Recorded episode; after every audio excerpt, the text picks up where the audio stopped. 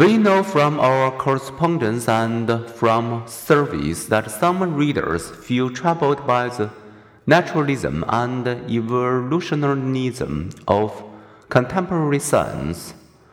The idea that human minds are the product of evolution is an unassailable fact, declared a twenty oh seven editorial in Nature, a leading science journal.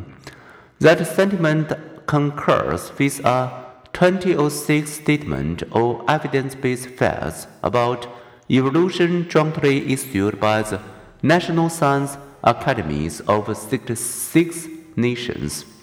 In the language of God, Human Genome Project Director Francis Collins, a self-described ev- evangelical Christian, compiles the utterly compelling evidence that leads him to conclude that Darwin's big idea is unquestionably correct.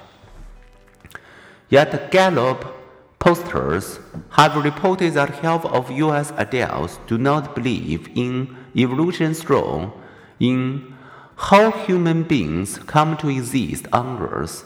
Many of those who dispute the scientific story worry that a sense of behavior will destroy our sense of the beauty, mystery, and spiritual significance of the human creatures.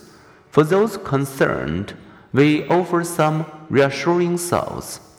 When Isaac Newton explained the rainbow in terms of light of different wavelengths, the British poet John Keats feared that Newton had destroyed the rainbow's mysterious beauty.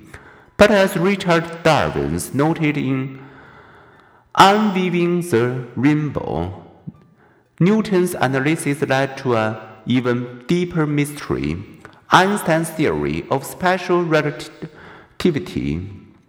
Moreover, nothing about Newton's optics need diminish our appreciation for the dramatic elegance of a rainbow arching across a brightening sky. When Galileo assembled evidence that Earth evolved, revolved around the sun, not vice versa, he did not offer irrefutable proof for his theory.